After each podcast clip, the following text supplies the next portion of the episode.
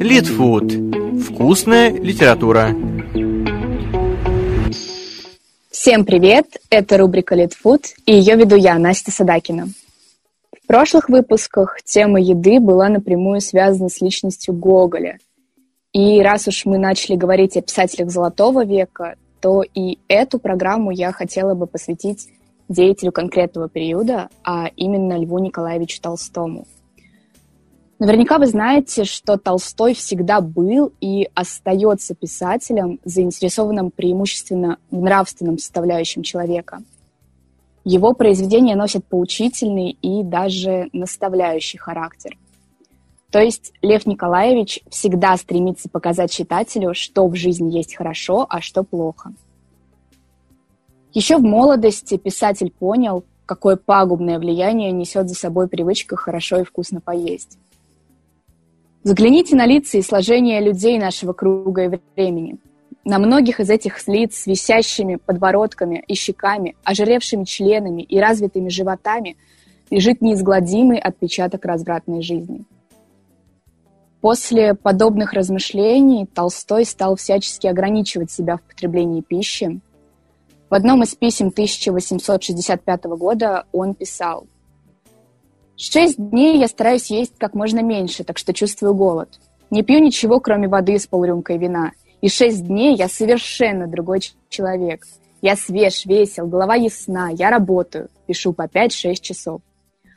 А, кстати, тогда же у Толстого появляется идея написать книгу под названием «Жранье», Такое э, грубое название должно было подчеркнуть отношение Льва Николаевича к рабской зависимости людей от э, гастрономических наслаждений.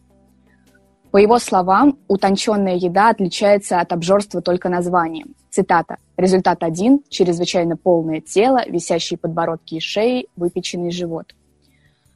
К сожалению или к счастью, произведение «Жранье» Толстой так и не написал – но зато в 1891 году он издал статью «Первая ступень» на книгу Уильямса Хаурда «Этика пищи».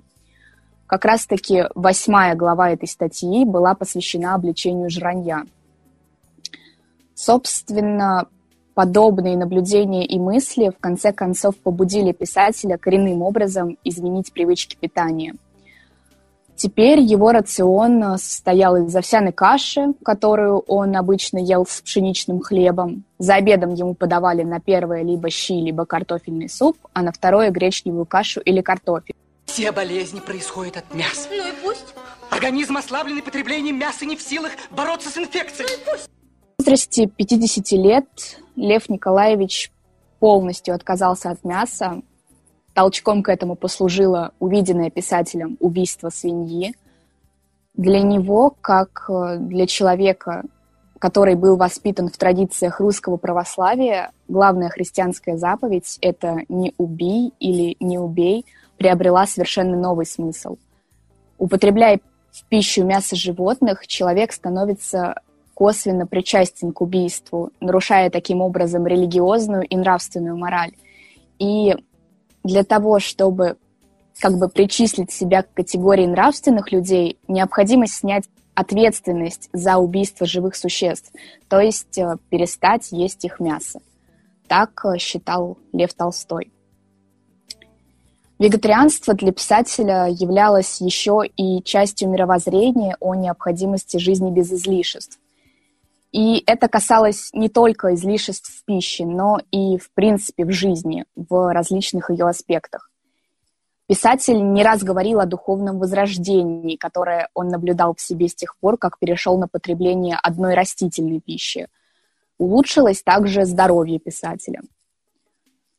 В течение последних 25 лет своей жизни Толстой активно пропагандировал идеи вегетарианства в России. Он способствовал развитию журнала на данную тематику, в которой писал свои статьи, а также поддерживал публикации различных материалов о вегетарианстве в прессе.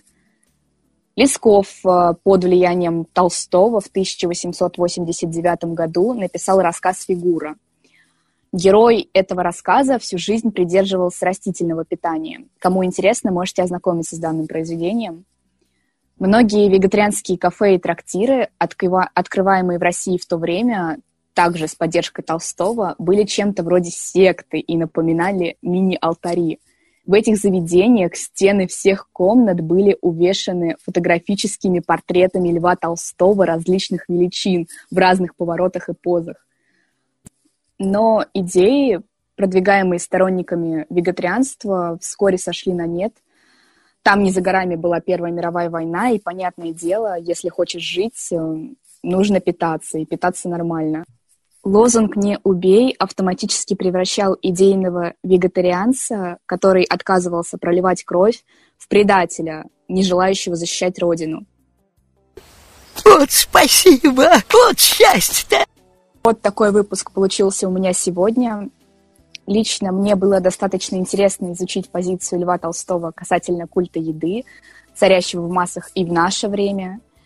Вегетарианство — это вообще актуальная тема. У нее безумная интересная история, с которой стоит познакомиться хотя бы в общих чертах. Надеюсь, сегодняшний выпуск получился познавательным. Всем спасибо. С вами была я, Настя, и до следующих выпусков.